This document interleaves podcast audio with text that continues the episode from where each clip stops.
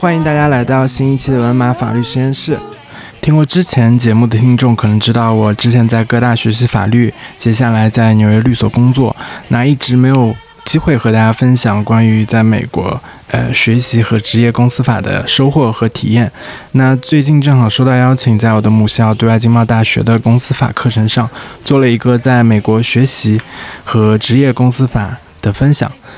正好可以分享给大家。那这次分享呢，是从大陆的角度去聊一聊美国的公司法，它的一些制度呀或者实践，里面会比较详细的聊一聊美国公司法一些基本制度，尤其是美国历史上众多知名的并购案例与公司法的互动。那最后也会从大陆的视角来看看纽约大律所和我们国内的法律行业业态有什么差别，有什么是我们可能在国内工作。的时候没有想到的，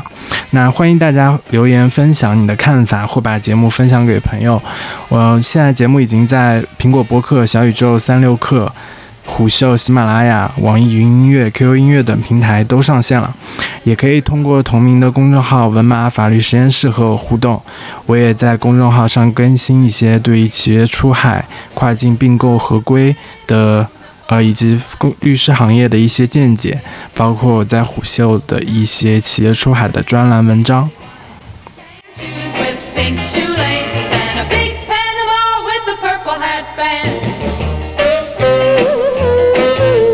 然后，那我今天主要就跟同学们分享一下我学习和职业就美国公司法的一些体验，然后以及我认知到和国内的公司法律的实践也好，或者法条角度的差异。可能我说的不是那么全面，可能是我管中窥豹的成果，但是呃，这是我的一些想法。是因为哥大它是一个比较开放体系，你可以自己选择你想上什么课，所以我是主要还是就专攻我现在的领域，包括像公司法、呃并购，然后一些公司的法务。然后后来我就在纽约的这个 Big Law 做公司法律师，然后后来有一段时间也是在呃洛杉矶和硅谷工作。关于在哥大上的公司法，我可以给大家介绍一下。可能从这个介绍这个课程的过程中，大家就能意识到一些和国内公司法不一样的呃思考和角度。那我其实上了几门课，它是关于公司法的。一个就是传统的公司法，这是哥大的，就是类似于王牌课程吧。然后第二个是做这个兼并收购，它是一个比较进阶的公司法，主要是从这个。从金融角度开始讲，讲公司并购的一些动力，再讲到它呃，美国法院对于公司并购里面的一些判例和法律规定。第三个呢，是一个讲从税务角度去讲律师在交易中的一些角色。呃，第四个我们还上了一门课，它是由呃，可能是全球最好的并购律所吧，叫 Worktel，它的两个合伙人来。讲的做兼并收购的问题，他们是通过一些交易文本出发，带你去解读，然后包括组织模拟谈判，去进行教授你怎么去操作这么一个交易。第四个方面是我当时还上了一个课，他是两个公司总法律顾问，他们开的在哥大开的一个课，一个是那个 LV 的美国总法律顾问，还有一个是那个。有一个知名的西装品牌叫 Brooks Brothers，它的 General Counsel 来开，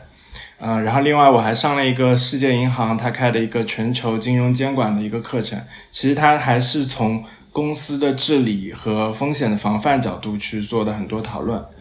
可以给大家分享一下，就是像我说第一个课程，他们传统的公司法一般会教一些什么东西，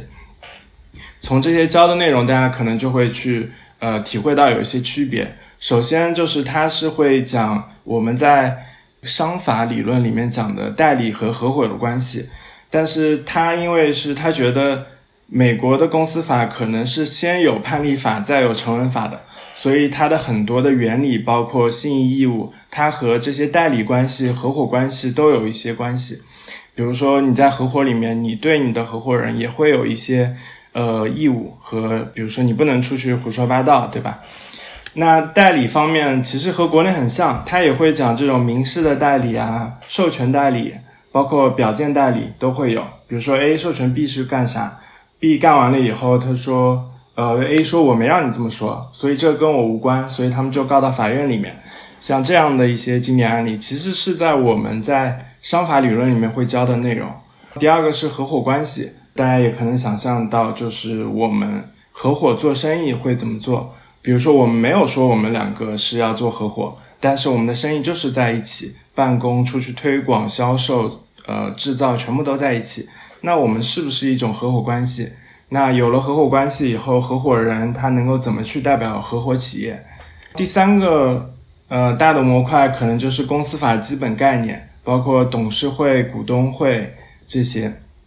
其实我觉得这方面从法规的角度来看是和国内是一模一样的啊，应该说比较相似吧。我在上课的时候就突然被老师点名说，哎，你来说一说董事会和股东会有什么关系？那我当时就觉得这书上也没写啊，这也没有案例啊，就我让我从哪去跟你说？然后我就把公司法的前面几条背了一遍，然后老师就觉得对对对，就是这样。他也讲了像美国特有的优先股，也不是美国特有吧，就是国外特有的优先股和普通股的区别。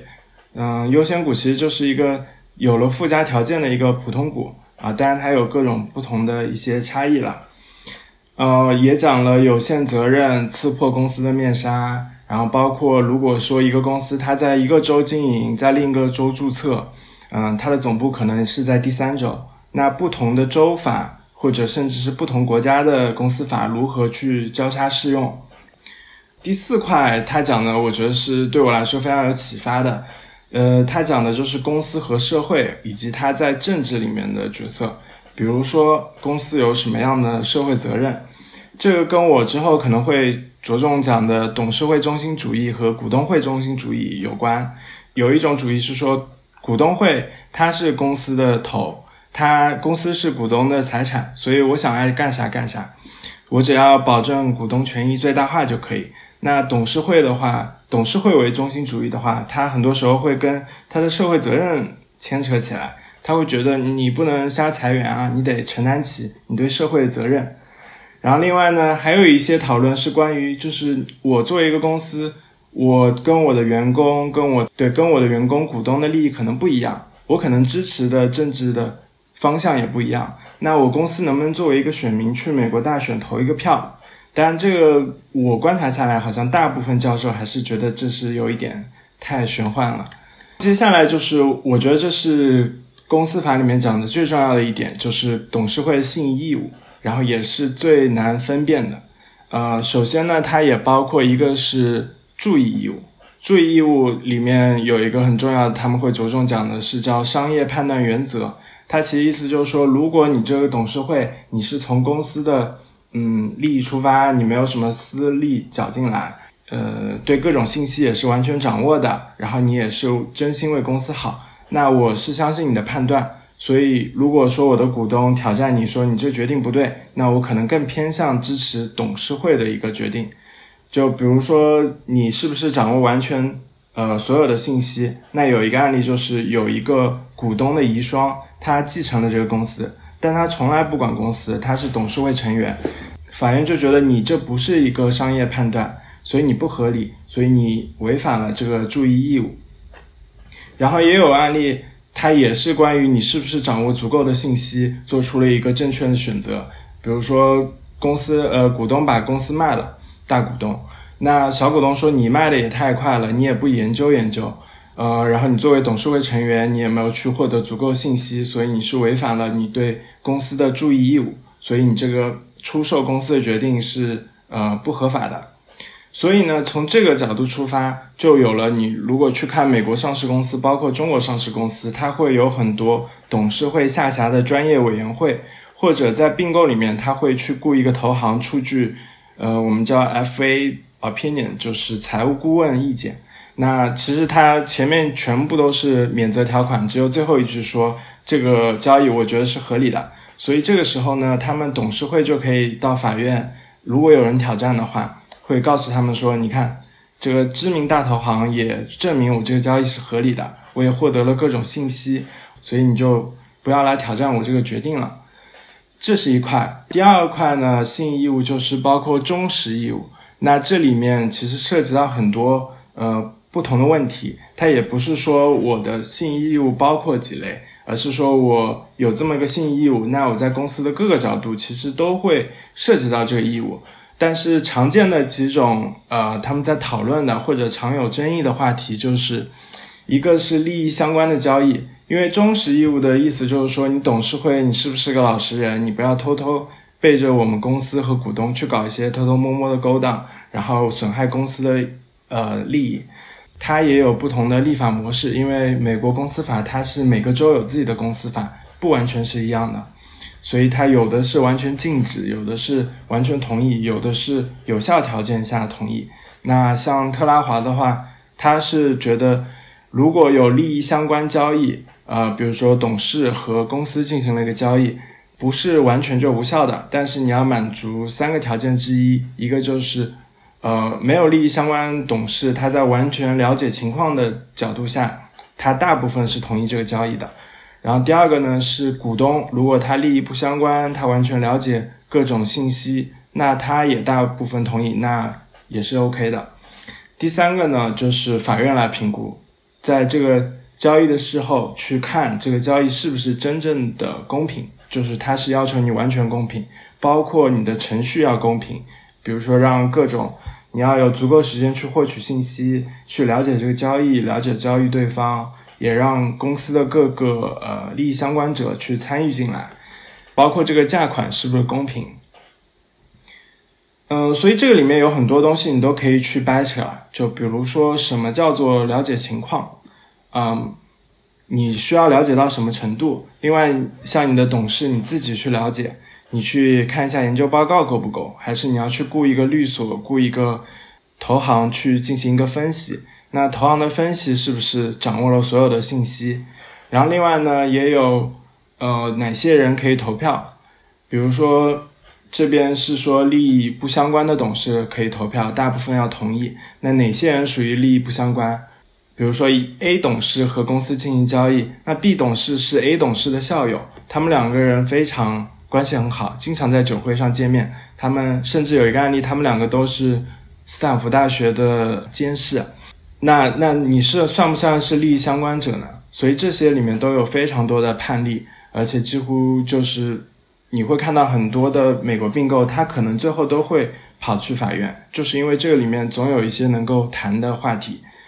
呃，那当然这个之后还有一个别的理论了，这个叫 corporate waste，就是你这个公司的交易是不是一个完全浪费公司的资源的东西？比如说他董事会也批了，股东会也批了。呃，财务顾问也给了意见，但是我法院一看，觉得这完全是把公司的，比如说子公司完全白给，那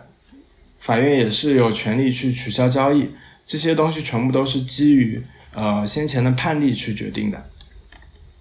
那第三个方面呢，它叫做诚信义务，对，然后我们现在谈了三个义务，但是要注意的就是这三个义务其实是相互交叉的。如果你去看一个法院诉讼，比如说最近。呃，比较火的那个推特的诉讼，它其实三个义务，它一般都会提，看哪个义务法院觉得你说的有道理，他就判了。但这三个义务有些时候是比较难分辨的。那诚信义务里面，啊，有两个话题是比较讨论很多的，一个就是像高管的补偿，因为诚信义务的话，呃，他会需要了解你高管、你董事会、你给高管和董事自己的补偿，你是不是？呃，从公司利益出发，能不能能不能够被公司被法院认为是合理的，是公平的？那这里面还有一个就是董事会的监管，就不管怎么样，你董事会你对公司是要进行一些监管的，你大概要知道公司在干嘛。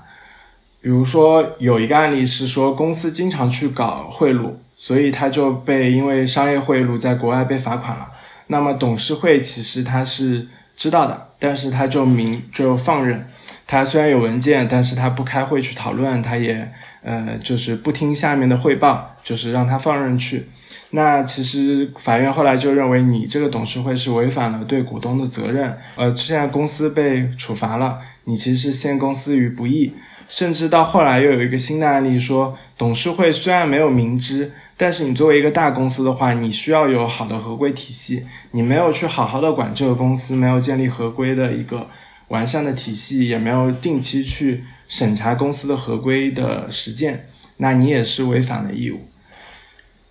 嗯，然后接下来就是讲了关于股东的一些权利和义务，比如说什么样的股东有投票权，什么样的股东有知情权。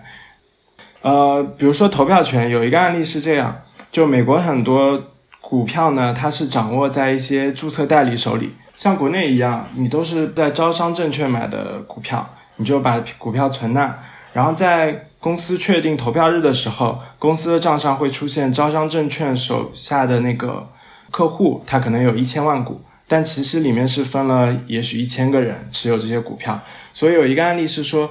呃，A 公司它在招商证券当时在确定有投票权的时候，它持有两百万股，然后呢，他把这两百万股在确认投票前、权后和投票前转让给了 B 公司，那 B 公司这时候就拿了这个投票去投了，所以公司就提出意见说，哎呀，你原先我确认投票权的时候，那个时候是 A 公司持有，他是我的股东，你 B 公司根本不是我的股东，你也不应该行使这个权利。但 B 公司当时的抗辩就是说，啊，可是，在你的账上，所有的这些股票都是注册在类似于招商证券的手下，那我就应该可以投啊。所以最后公那个法院是支持了，就是公司的讲法，公司 B 的讲法，就说，呃，既然注册都在招商证券名下，那你就可以过来投票。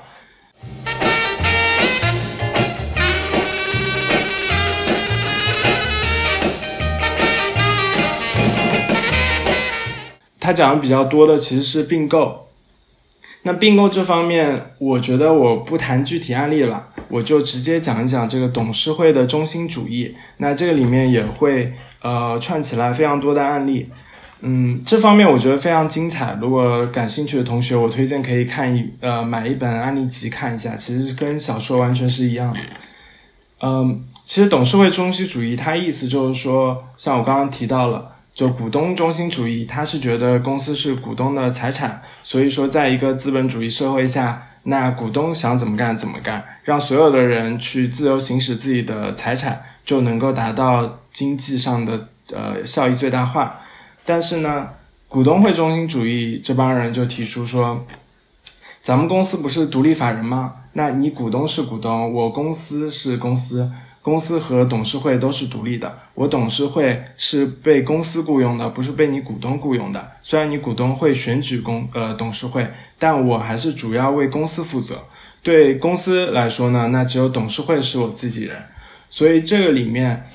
会几乎涉及到公司里面公司法里面的所有方面，特别就是在公司并购，尤其是敌意收购的时候，这时候法院以什么角度去看问题？因为在敌意收购的时候。呃，这个两方就是一个敌意收购者，他就是拿了钱来公司敲门说我要买你，那公司这边出头的其实就是董事会，所以他们之间在你也知道，在商业谈判中会经常会有一些来来往往的一些对抗，所以这时候董事会包括第一收购方都有非常多的策略，那这个里面就会有一些有一些对抗。因为从传统的股东会东中心主义来讲的话，那一家上市公司如果收购方公开报价了，我股东拥有这个公司，我大部分股东同意了收购，那我就卖呀，就所以没有什么关系。但是美国法院就说不，不是，因为你公司有自己的计划，股东会只看股价，而且这些股东就是有点铁打营盘流水的兵，股东可能会经常变化。所以股东不会考虑公司自己的方向。如果完全按照股东的意思去做的话，对公司发展未来不一定好。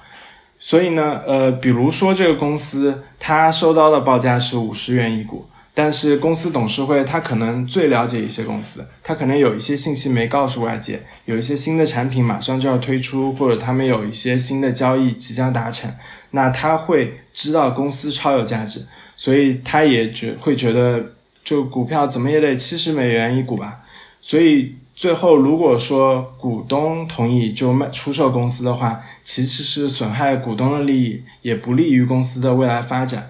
就举个例子，比如说我们现在非常火 ChatGPT，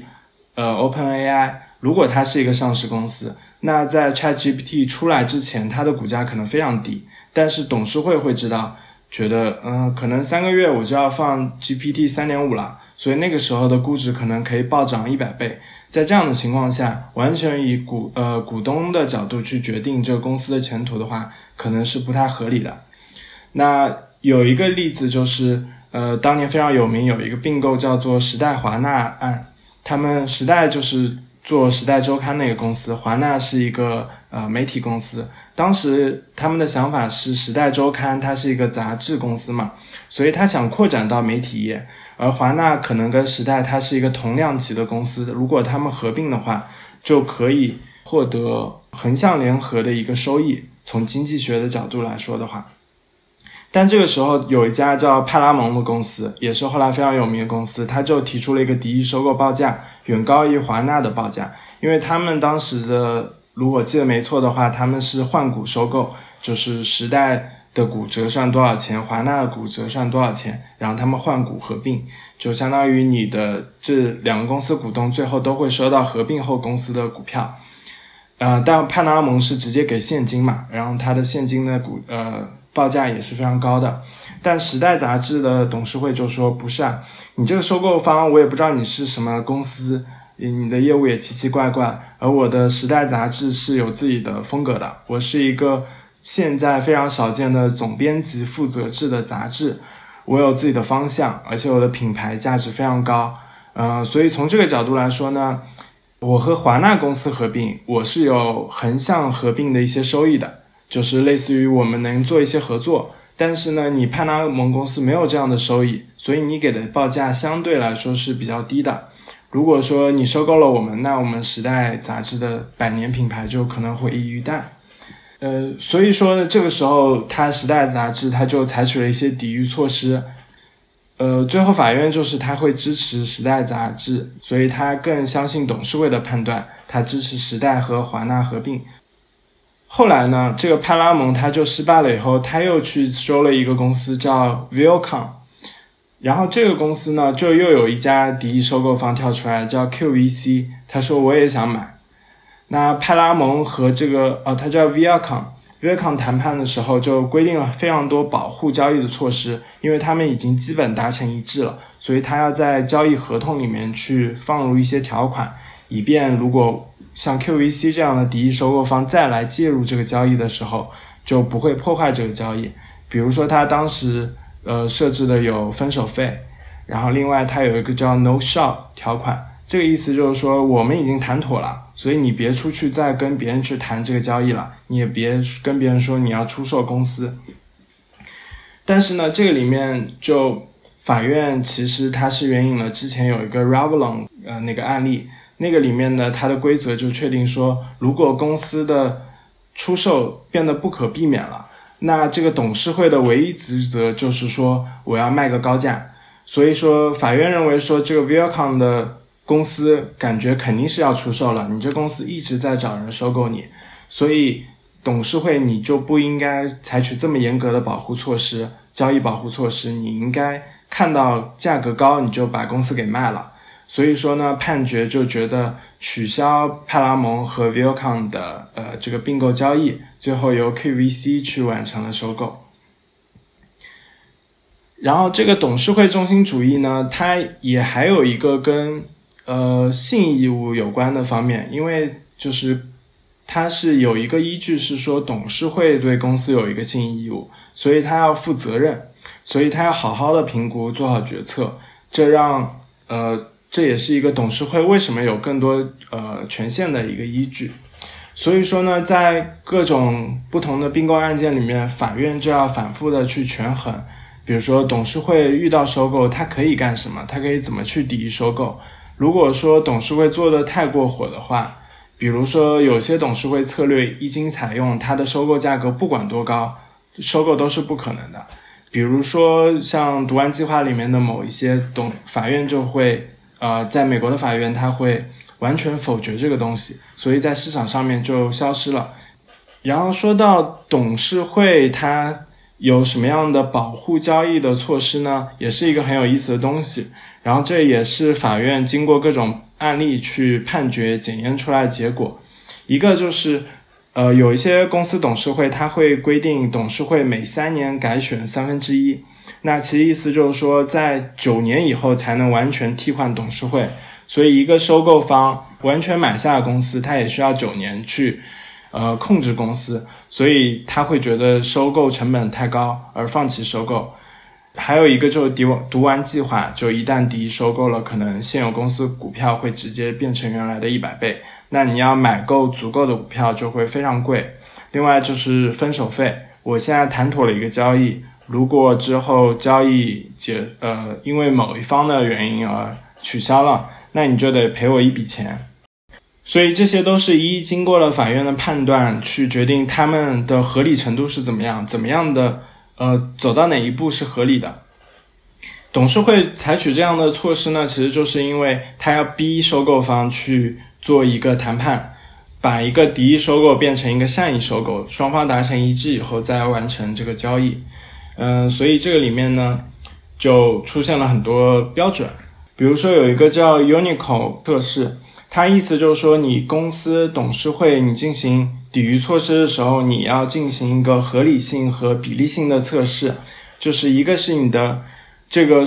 抵御措施是不是合理，然后第二个是不是和这个你可能遇到的对公司业务的损害成比例。啊，对我还要说一个这个大股东和小股东的问题，法院会考虑到小股东利益也需要去呃保护。所以它就形成了一些很有意思的东西，比如说美国市场有一种呃投资者叫激进投资者，他们干什么呢？他们的算盘就是他觉得，哎，这个公司管理的很差呀，公董事会管得一塌糊涂。如果这个公司业务让我们来好好管一下的话，它完全价值会更高。所以他们就集合一堆人去买一些股票，然后想办法进入董事会，去行使小股东的权益，提高管理。所以这个时候，股东就呃，法院就要去权衡，就是大股东和小股东他们的权益和权利应该怎么样去平衡。然后，当然这也是那个私募股权的一个逻辑啦，他们一般就是买进公司私有化，提升管理，然后再以高价卖出。所以这个是我谈到的董事会中心主义和并购的一个关系。然后我们接下来可以。谈一谈，我觉得美国公司法的一些特点。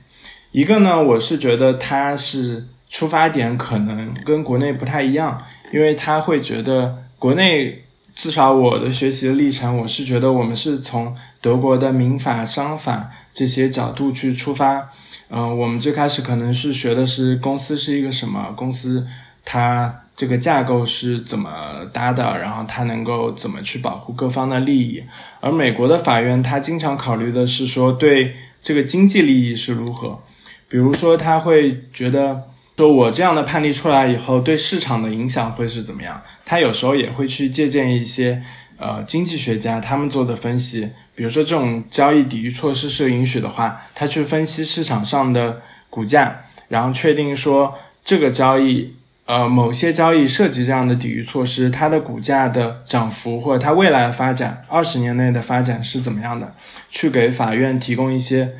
呃支持。然后法院呢，他有时候其实在具体案例里面，他也会考虑说，哎呀，既然这个交易都已经完成了，过去了两年了，你再来提出这个呃异议，虽然法条是这样，判例也是这样。但是我是不是要取消这个交易？取消交易可能对于双方来说是更差的，所以他有时候也会表现出一些倾向性。有的时候是通过你让公司或者收购方去赔偿，或者有的时候他就会做出倾向于支持公司这个交易，而不是支持那些挑战的小股东的一个决定。然后呢，我觉得还有一点是美国的这个公司法。呃，像我们之前提到，其实它的股东会、董事会，包括公开市场，呃，还有公司本身，它形成了一个有趣的平衡嘛。然后另外呢，我觉得他们的法律的学界、业界也是形成了一个很好的平衡，然后去共同推进公司法的发展。这就包括像法院、学者、啊律师，还有公司都有都有一份，而且他们的意见经常是不一样的。比如说我在。呃，哥大的时候，像哥大教授认为已经是既定事实的案例，那在另一个课上，合伙人、律所合伙人就觉得这个案例早晚会推翻，而且他们会找一个指标性案例去送到法院去推翻这个判例。不同的呃教授的观点可能也不一样，而且会完全针锋相对。像我上的一个老师，他会觉得股东会中心主义是呃公司法最最重要的原则。但是像新一派的教授会觉得公司是有社会责任的，它是一个社会机构，它不是一个财产，所以它要承担更多社会责任，不能随便呃解聘员工。它作为一个上市公司的话，它应该解聘员工的时候要小心一点，要注意一些。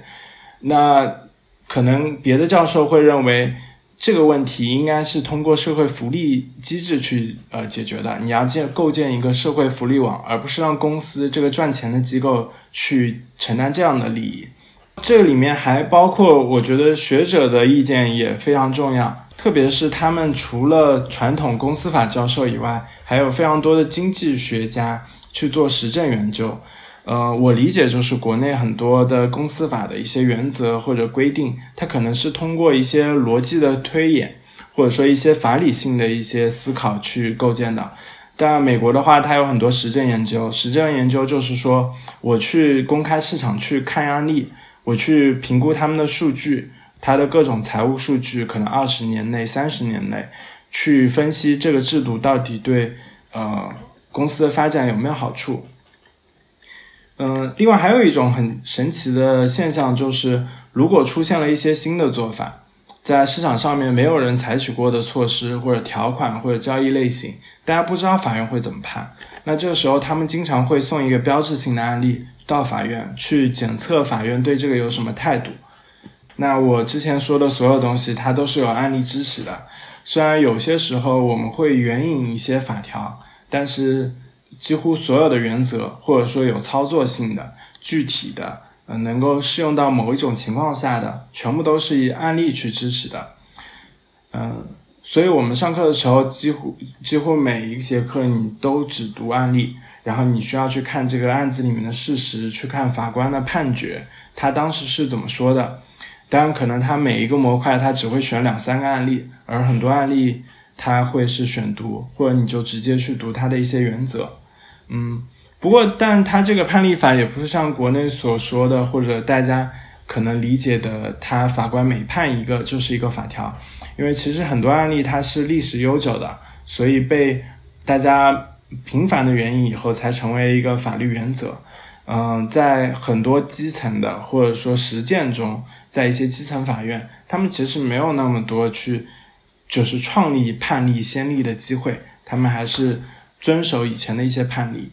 说到案例法，还有一点就是，我是觉得，呃，其实我们学校外经办还是挺好的，就我们很多课不会从法条出发，单讲法条是什么，法条什么意思，这样，呃，但我知道很多法学院还会那样去教。那美国的话，他们确实就是不讲法条，他就讲案例，他其实他的目标是教这种法学的理论原则和思考的技巧。他不会去讲法条法规是怎么写的，嗯，会会去通过案例去讲一些原则，让大家理解这个中间对抗是怎么样，为什么我们要采取这样的法律原则。反正就是公司法，它在美国还是一个州法，它是有非常强的州的属性的。就在美国呢，它联邦法是适用于全国，比如说商标或者破产，它都是联邦法全国统一。但州法的话，像公司法，它完全每个州都有自己的规定，所以每个州都不一样。嗯，那这个里面还涉及到州的竞争，就像我们在国内一样，它可能各个地市它会在政策和辅助上面去做一些竞争，去吸引公司来投资。嗯，所以州法也是一个，它通过不停的竞争去涌现新的政策和推动经济的发展。但在这个中间呢，大家可能会经常听说，就特拉华州的法律，呃，然后它也是在公司法里面有特别的地位，呃，因为比如说像我们的公司法，它最开始就会告家告诉大家，我们是以特拉华州法为默认的法律，就如果我不具体说的话，我们说就特拉华州法，然后第二个呢是呃，但是这个其实不影响你学习美国公司法，因为特拉华州法它确实是走在最前面的，有很多新的制度都是从特拉华州开始出现，然后觉得很不错这个制度，然后再去推到各个州去实施。他们为什么大家都会把公司，特别是上市公司设在特拉华呢？就是因为一个是它法院系统非常发达，它有一个专门法院叫。Chancellor Court，他就会专审公司法，那五个人他就完全是公司法的专家，他也会很快的给你审出来。比如说快的案子，可能就是七天、十四天就能审出来了。呃，另外它的更新特别快，因为像哪怕在过去的两三年，像美国经济也是有很大的变化。像最开始它会有这个新冠疫情之前之中的一些激励制度，然后这个之后呢，它有像美国上市公司。有那个 SPAC，他先去设立一个公司，去募集资金，再去收购公司，再呃让他退市也好，或者再出售也好，像这些新的更新，特拉华都是能够很快就是修改它的法律的，而且不是说我们嗯考虑个半年一年，然后把它改一改，而是可能他们就是几个月就改出来了。嗯，另外呢，特拉华它就是疯狂招商引资，它特别需要公司设立的业务，因为它没有什么别的商业，所以我们现在讲法条就几乎就是那个 DGCL，就是特拉华一般公司法，然后讲现近现代的案例，特别是并购，都是特拉华呃最高法院去做出的。接下来我就讲一讲我在美国职业公司法的体验吧，因为我是在哥大毕业以后，我是在。呃，纽约办公室工作了一年，然后其中有很多时间是在硅谷和呃洛杉矶。那我觉得一个特点就是纽约确实还是可能全世界公司和并购业务最为活跃的地方之一。纽约很多律所，它全都是千人大所，就它一个办公室可能有一千多人，它一年能入职一百多号人。然后又考虑到美国这些它比较好律所，可能我们称之为百大律所。像千人所、千人办公室，可能至少也有几十家吧，所以它的公司和并购业务确实非常活跃。然后第二个呢，是我觉得它的业务和经济传导非常密切。首先就是如果经济差了，经济好了，它的业务量上升下降非常快。可能大家现在也从微信看到很多新闻吧，像美国政府它当时在做新冠疫情的补助的时候，它的并购业务就一下子飙升的非常快。嗯，而且他们会很快迭代出来专做这个业务的团队。就我在国内的时候，我觉得那纽约、旧金山、洛杉矶、硅谷，感觉都是一些金融中心，包括波士顿、芝加哥。嗯，我觉得可能他们做的事情都一样吧。也许就像我们在北京、上海、深圳的公司法、并购法律师一样，做的事情没有什么太大区别。但是我去了以后，发现还是差别很大。最知名的上市公司交易，他一般都会找纽约办公室去做。他们做这些交易的律师也是在纽约。而像硅谷，他们主要是做做一些新创公司的呃呃生意。嗯，从这个这个角度，你也会去看一些公司的它的不同办公室人员构成。一些知名的纽约华尔街并购律所，它可能在硅谷就是十号人做所有的业务。但他在美呃纽约可能是一千号人，所以跟我们北京、上海的区别，可能还是纽约和硅谷区别更大一些。然后另一方面就是他的公司法业务确实是极端的细致分工，因为像我在国内的话，我觉得狭义的公司法律师可能就是并购或者常年法律顾问，还有一些呢是包括并购可能是做 PE 的也好，做 VC 也好，但他们基本上就是都能做。大家都会做，呃，那广义的话，可能也包括反垄断、数据合规这些律师了。但在美国的话，像 PE、VC，嗯，一般的 General Corporate、一般长法业务、Emerging Company 这种新创企业、技术交易，这都是完全独立的业务。比如说，你去问一个做 PE 的律师，他可能，嗯，就不是很会做 VC 的项目，因为他们涉及的条款或者说客户的需求可能是不一样的。VC 的它是要，呃，像如果大家在律所实习的话，会知道它有一套 VC 的文件。那 PE 的话，它可能更注重的是，它把这个公司出售，它能够获得一些财务收益，或者说它能收把这个公司收购进来，方便它之后的管理。啊，那还有一块就是那种产业并购，大上市公司之间的并购，那个也是完全不一样的团队去做。呃，当然这也是因为它的市场足够大了，它可能那五十号并购律师，那他肯定得有一些专业分工了。呃，然后另一方面就是，我觉得美国律所的拉丁业务、拉丁美洲业务，它在纽约还是非常大。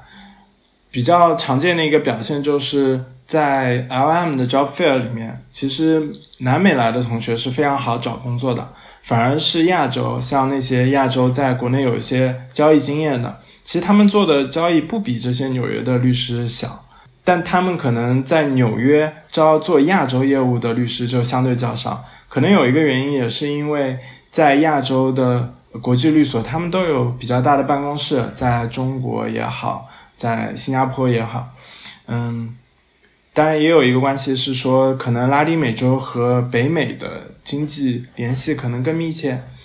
好的，那我今天的分享就到这边。如果同学们有任何问题的话，也欢迎联系我。谢谢大家。